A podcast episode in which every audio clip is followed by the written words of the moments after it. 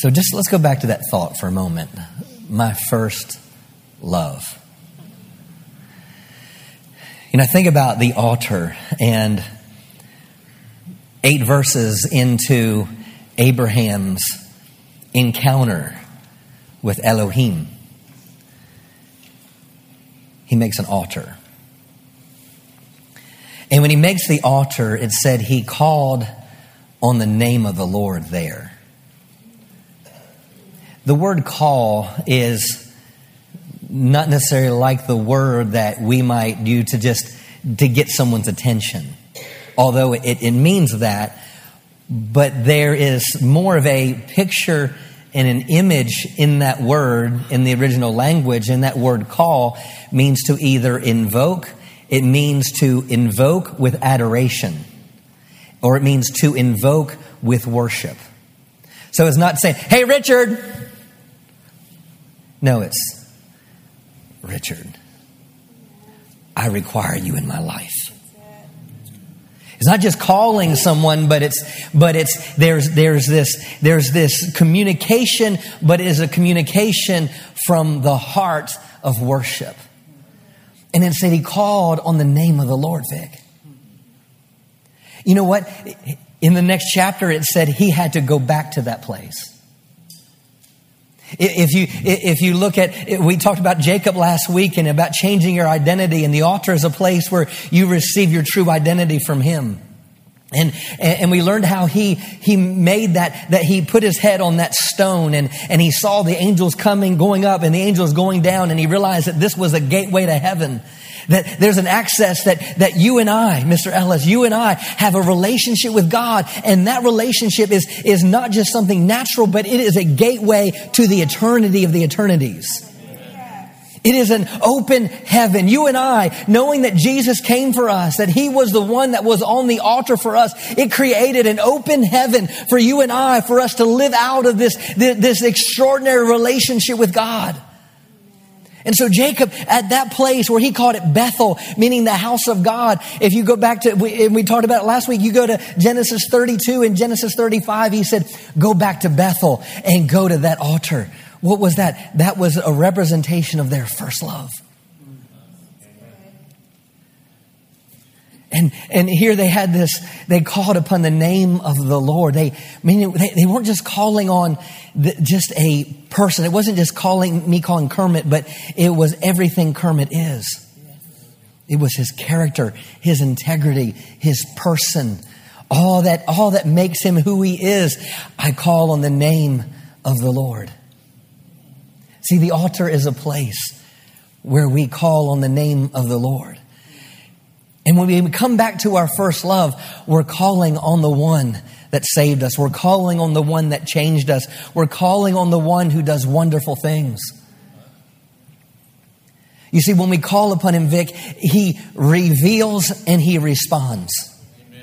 And that's what I want to I want to talk about today that that God at the altar he will reveal himself to you and he will respond to you. He always responds to a seeking heart. He always responds to a seeking heart. That's what the first love is about. It's about having the, is about seeking the most important thing, seeking the thing that changed you calling on the name of the Lord. Romans chapter 10, I believe it's verse 12 and verse 13. What does it say? Call, all those that call upon the name of the Lord shall be what? All that call upon the name of the Lord shall be what? Saved. Can you say it a little louder? Saved. You see, see, so me calling and, and me seeking what causes him to respond. Let's look at Jeremiah 33. The altar is a place where he reveals himself and he responds. We have to know that the altar is a place where we seek him. Jeremiah 33. It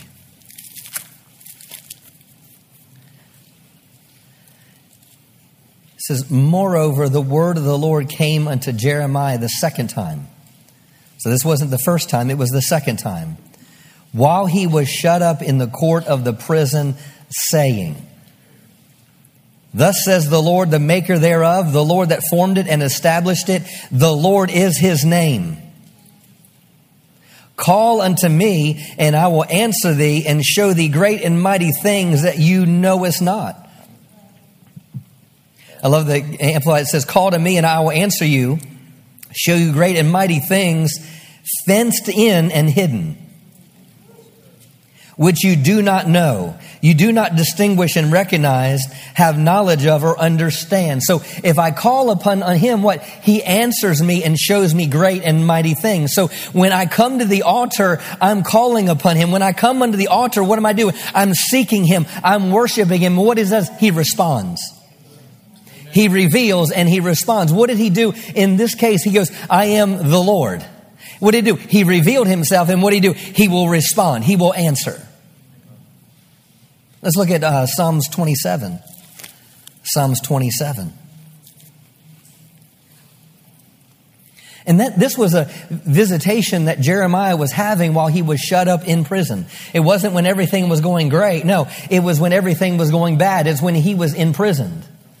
And said, What? If I call, he answers and he reveals. Look at verse 1 of Psalm 27. The Lord is my light and my salvation. Of whom shall I fear? The Lord is the strength of my life. Of whom shall I be afraid? When the wicked, even mine enemies and my foes, came upon me to eat up my flesh, they stumbled and fell. Though a host should encamp against me, my heart shall not fear. Though war should rise against me, in this will I be confident. Now think about it. A host is surrounding about me. Thousands of enemies are surrounding me. But in this will I be confident? in this. In this. I've got, I've got thousands upon 10,000 surrounding me, but in this I'm going to be confident, Joseph. What is it? One thing. One thing. One thing have I desired, and that will I seek after So, this one thing that I will seek after, and what is the one thing? That I will dwell in the house of the Lord all the days of my life, and to behold the beauty of the Lord, and to inquire in his temple. What's in his temple? The altar. Meaning, meaning for David, what was most important to him, the one thing that was necessary, the one thing needful for him was being in God's presence. The one thing that was needful. And he's like, Sam, that one thing is what I'm going to seek after. And that one thing is to not to visit the house of the Lord, but my one thing is to dwell in the house of the Lord. There, there's a difference from visitation to habitation. That's right. Sometimes we just like to have visits with God, and God desires to inhabit. You see, the first love. He, this was his most important thing. Let's go to Psalm 63. Psalm 63.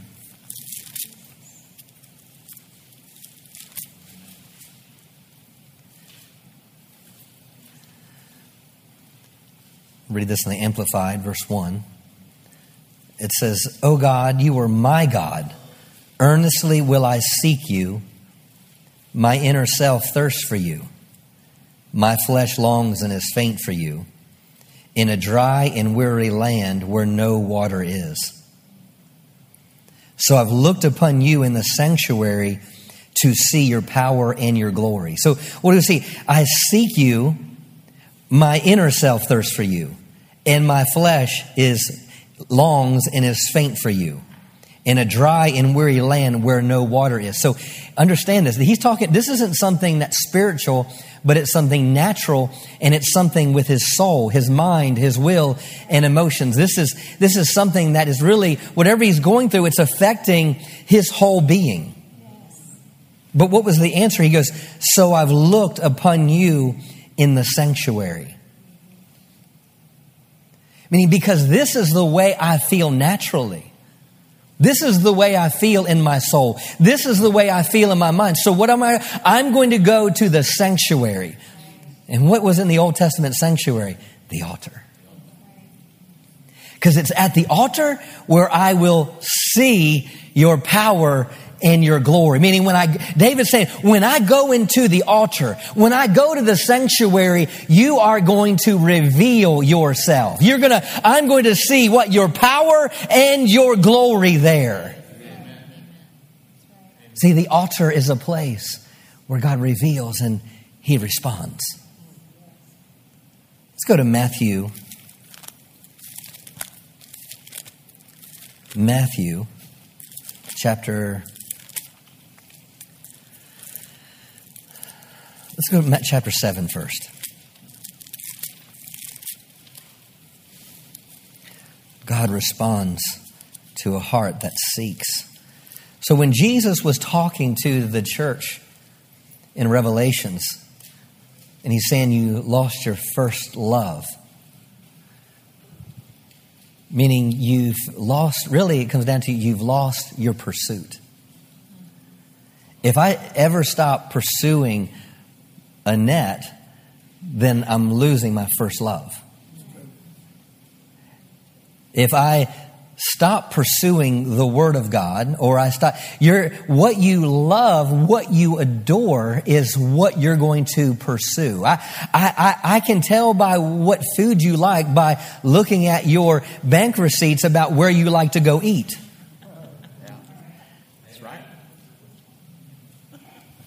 I mean, you're, you're gonna, you're gonna see what you like, what you like to watch, what you like to listen to based on looking at some things. Why? Because, because your decisions are an outflow of what you're adoring. And God responds to hearts that are seeking Him. And I told you Matthew 7, right? Let's look at verse 7. What does it say? Ask, and it shall be given to you. Seek, and you shall find. Knock, and it shall be open unto you. For everyone that asks receives, and he that seeketh findeth.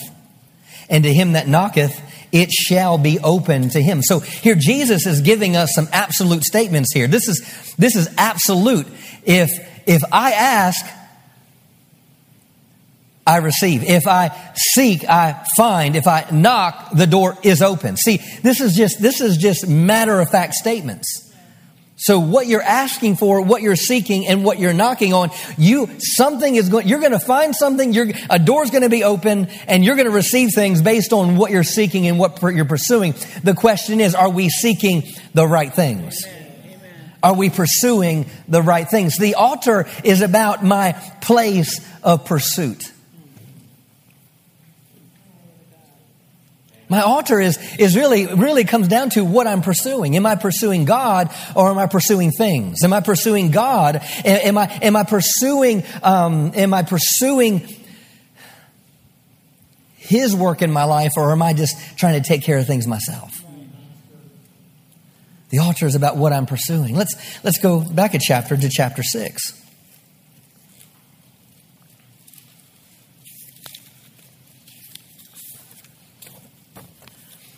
Let's look at verse 5. Now, Jesus deals with three different, I believe, um, connections with heaven in his personal walk with, with his Father. He deals with his giving relationship, he deals with his prayer relationship, and he deals with his fasting relationship. And in this section here, starting verse 5, he's dealing with the prayer part. And he says this in the King James it says, And when you pray, Thou shalt not be as the hypocrites are, for they love pray they love to pray standing in the synagogues and in the corners of the streets that they may be seen of men. Verily I say to you, they have their reward. Yes. Their, their, their reward was to be seen by men instead of seeking God.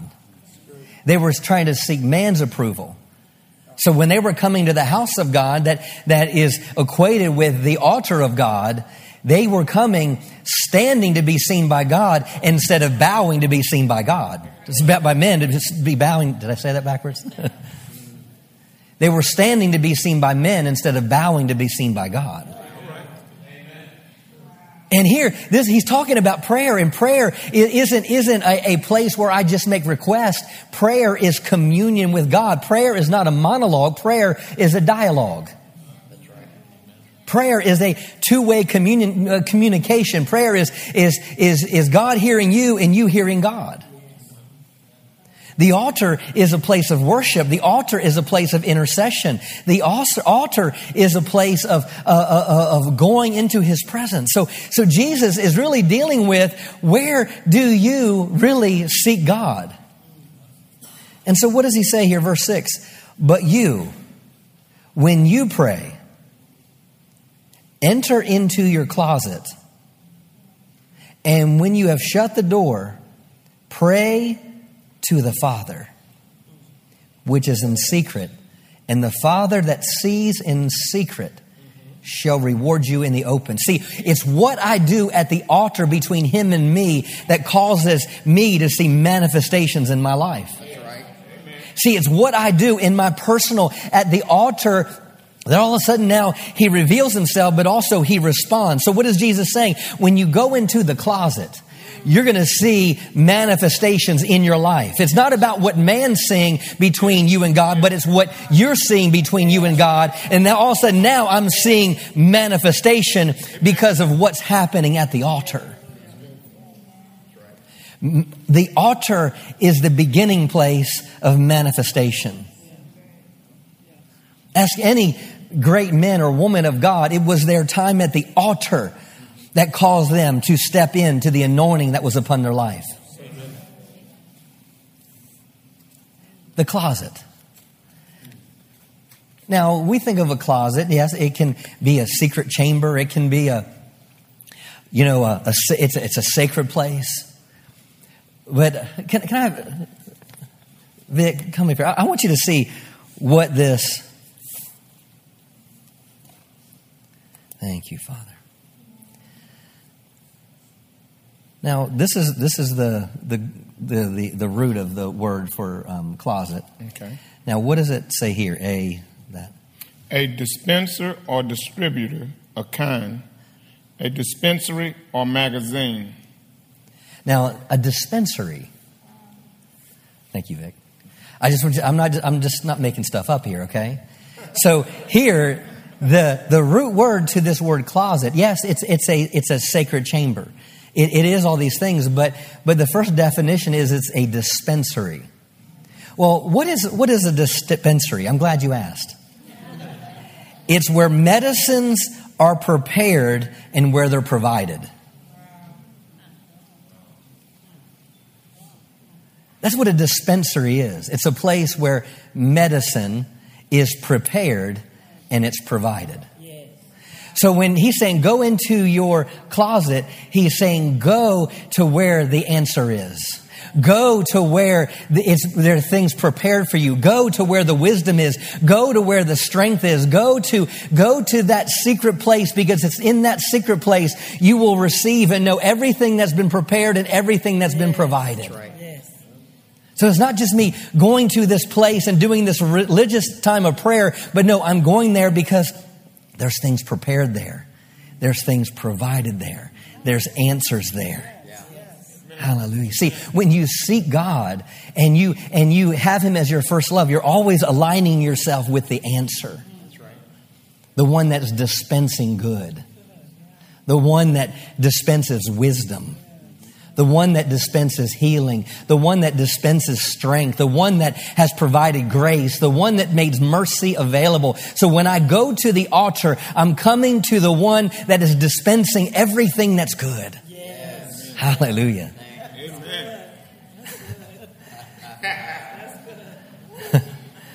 uh, a couple people are getting it here. Huh? I mean, that's, that's what the closet is about. It's, it's not being shut off from the world. Yes, it's getting away from the business of the world, but it's going to the answer. So when I seek God, that's what David was saying that, hey, in a dry and weary land where no water is, hey, I'm going into the sanctuary because that's where I see your power and your glory. That's what Jesus is saying. Hey, go into your closet because that's where you're going to see the power and the glory. That's where you're going to hear things. That's where you're going to receive things. That's where you're going to all of a sudden get pictures of what God's called you to do and laying hands on people and speaking things and going to nations and reaching people and touching people. That's where it's going to be. But it, it, and, and so often we really want that, but are we going to the altar? I'm telling you, he's always a, uh, one that honors those that seek him. Yes.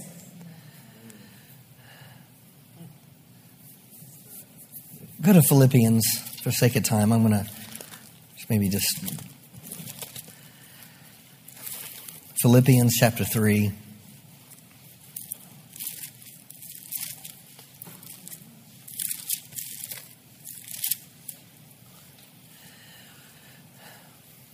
Now, I'm not shifting gears here because I want you to see that God always responds to people that have hearts that are seeking after Him. Now, we know the Apostle Paul wrote two thirds of the New Testament.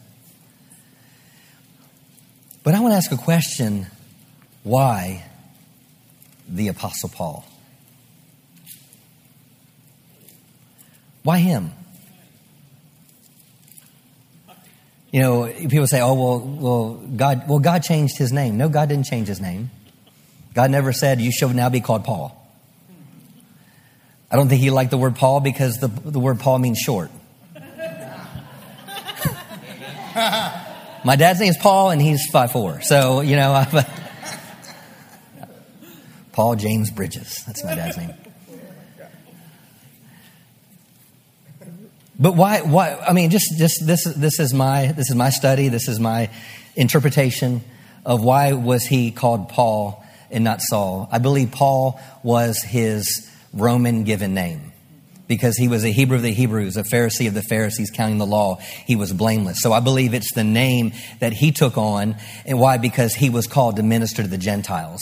So I believe that's why he, he went by his Roman given name because he was called to the Gentiles. But Saul, and, and we label it, he used the name Saul because that was his Hebrew name and that was a name of royalty. And, and so, so here, why did, why did God use Saul? He was a murderer. Why would he use him? Why? Because he was a seeker.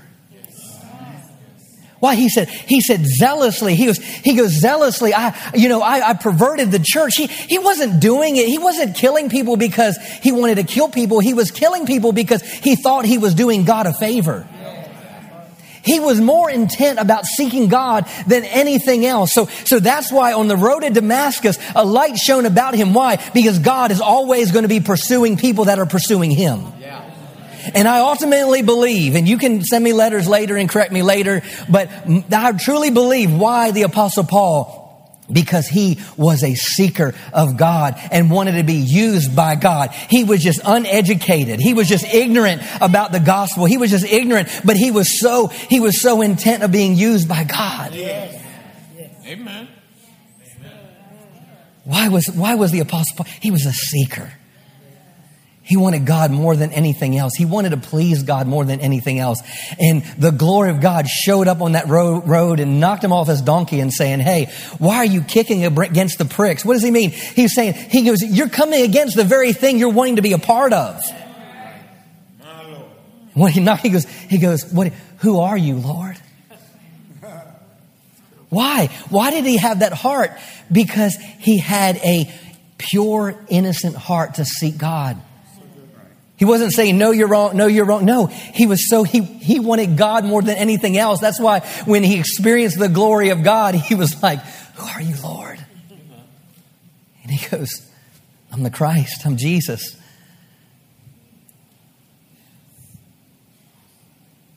That's why he was, I believe that's why he was used because he was a seeker.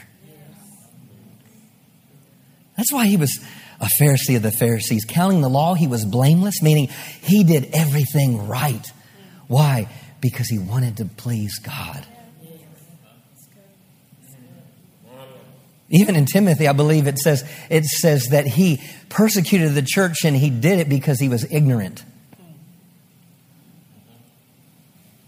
Not because he had malice and murder in his heart, because he was seeking God. He was seeking God. There's, I, there's, I hear reports all the time, and a good friend of mine, and he's, uh, he's ordained under our ministry, and his name's Cameron, and he's Iranian, and, and he got born again. He's, he speaks Farsi, and, and he has a, under, he has a, a television broadcast that goes into Iran, and, and he has established underground churches in Iran, and, and he'll tell you that, that, you know, that, why? Because Muslims really, truly have a heart to seek God. And in the midst of that, that he knows people that will have visions and dreams of Jesus Christ. And they'll, they'll fall out of bed and all of a sudden they'll, they'll come to know Jesus based on a visitation that they have in a dream. Why? Because they're truly seeking truth.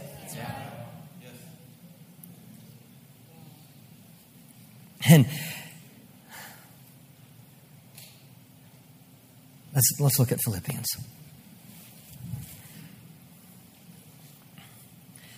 Verse 6.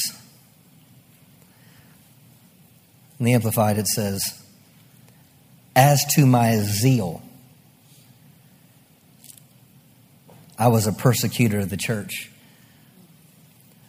You know, what is it when Jesus went in and he knocked over the tables in the, in the synagogue? And we talked about this a number of weeks ago when we talked about altars.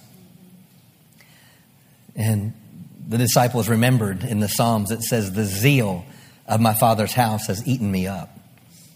Zeal, fervency, earnestness, desire. And so, what does he say? As to my zeal, I was a persecutor of the church. Because I had such a heart for God, I became a persecutor of the church. You can go to Acts chapter 9 and you can look at the beginning part of that and you'll see a little bit more about his heart for God. But let's look at verse 10. And I'll start to close with this. Philippians chapter 3, verse 10, the Amplified. Now, remember, in this scripture here, it's familiar to us that he said, All the things, all my accolades, all my successes, he says, I count as zero. Nothing. Nothing. But what does he pursue? In the Amplified says, For my determined purpose is that I may know him. Meaning, my success doesn't matter to me anymore. My pedigree doesn't matter, matter anymore. My Roman citizenship doesn't mean anything to me anymore. But the only thing that matters to me at all is my determined purpose is to know him that I may progressively become more deeply and intim- intimately acquainted with him. And I love the amplified. It says, perceiving and recognizing and understanding the wonders of his person more strongly and more clearly. Wow. Vic, my determined purpose, is he saying, is to recognize, know the wonders of his person. Amen. Amen. Richard, to know the wonders of his person, person. Marcus, to know the wonders of his person. Lena, to know the wonders of his person. Yes, yes, yes. What is your determined purpose? Is your purpose success? Financially, is it is it a business? Is it a relationship? Is it having a marriage? What what what thing is your determined purpose? Because I'm telling you, none of those other things matter if this isn't our determined purpose. Because it's in this determined purpose, everything else will find its success. It's to know Him and the power of the resurrection and the sufferings that He went through. Let's look down at verse 12.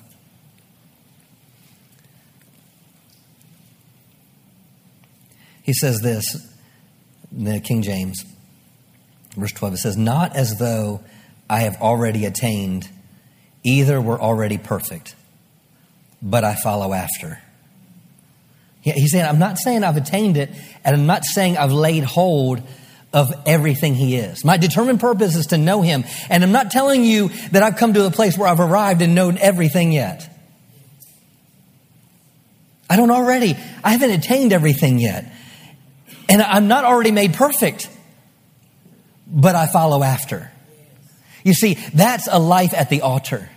The life of the altar isn't saying, yeah, I already heard that. I already know that. I've already experienced that. I've already done that. I've bought the t-shirt. I've done it. No, that, no, he's saying, no, I follow after. What? I follow after. Why? Because there's something more than what I've already known. If I get to this far, then I get there. There's something more beyond that. I, I get that far, then there's something more beyond that. My determined purpose is to know him. And I'm not saying, Joseph, I'm perfect and I have it all together. And I'm not saying that I've totally grasped everything that he is, but what I follow after. I follow after. I'm pursuing something. I'm seeking something. I'm running after something. I follow after. Now, listen, I love this. I follow after if that I may apprehend that for which also I am apprehended of Christ. I know that's a mouthful of words, but what does that mean? He's saying, I'm going to apprehend the very one that apprehended me. The one that showed up on the road to Damascus and knocked me off my donkey and I saw his glory and he blinded me for three days. That one, I saw that glory. I'm not stopping until I apprehend everything he is and all that he is. I want to see that glory. I'm going to apprehend it, apprehend, hold to that which apprehended me.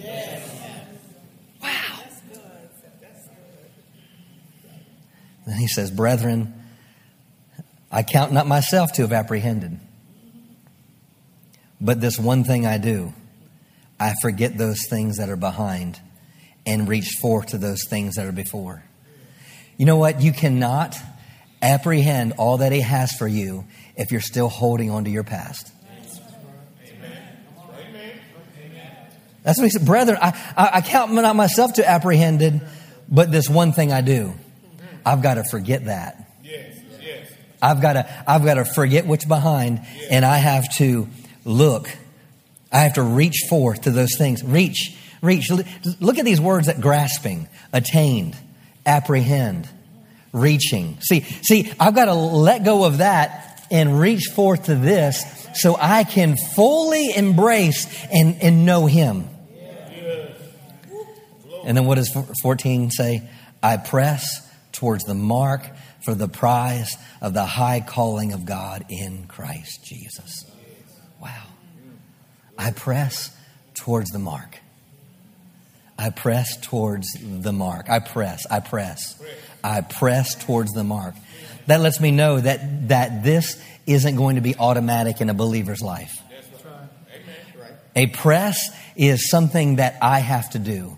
Apostle Paul is saying, Hey, there's more out there and I want to know him. There's more about my Heavenly Father that he wants to reveal and he wants to respond, but I've got to follow after it. I've got to let go of those things and I've got to reach for this and I'm going to press towards the mark of the calling of the, the high calling, the high call, the high calling of God in Christ Jesus. And there's some things I could unpack with high calling and what that what that means, but but one aspect is high calling is is my place at his throne. Yes. My high calling is my place seated with him in heavenly places. Yes. The high calling. Yes. Worship was the highest calling that you'll ever, ever step into. The highest calling of Christ Jesus is being like Jesus. Was Paul saying, I, I'm, I'm going to apprehend him, leave it behind, reach forth so I can be just like Jesus. Oh, you received this word this morning. Oh, hallelujah. Father, we press towards the mark this morning. We press towards all that you have for us. We thank you, Lord, that we, we make, we make everywhere we go a place of an altar. Hmm. Stand to your feet. Thank you, Father. Hallelujah. Thank you, Father. We thank you, Father. We thank you. We thank you. We thank you. Thank you for the victory that we have in you. We thank you for everything that you've made available for us. Hallelujah. Thank you, Jesus. Thank you, Lord. Mm. I don't know about you, but I want to I want to press towards the mark. How about you? If you, if you want to press towards the mark in your life, just lift your hands. Oh. How many people you can you, you, can you know that that Jesus has apprehended your life? You you just I know you, your hands already up. Just give me an amen. Amen. Give me an amen. You know, I, and you know what? I want to further apprehend that which apprehended me. How about you? Hallelujah. Thank you, Father. Father, we're here this morning as yielded hearts, and I thank you for this teaching that you're giving us about the altar. That I thank you that this room, if not already, is filled, is a room filled with people that are pursuers and seekers after you. And I declare, as they see, seek and pursue after you, I thank you that you will reveal yourself and you will respond.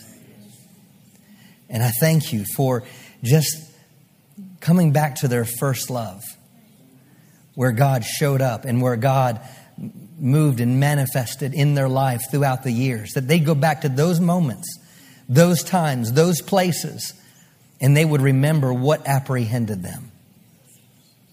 And I thank you that they would let go of where they're at and they would continue to reach forth to the things that you have in front of them.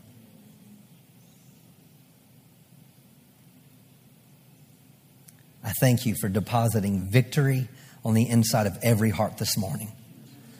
I thank you that they are a victory going somewhere to happen. I thank you that they are not going backwards, but I thank you they're reaching forwards. And as they're reaching forward, I thank you that they will encounter and we will encounter the glory of God like we never have before. We will see abundant overflow. We will see the goodness of God outpoured like never before. We will see first things that we've never seen before. And we will see restoration, recovery, and recompense as we press towards the mark. And we thank you for it in Jesus' name. Amen. Give him a shout of praise. Amen.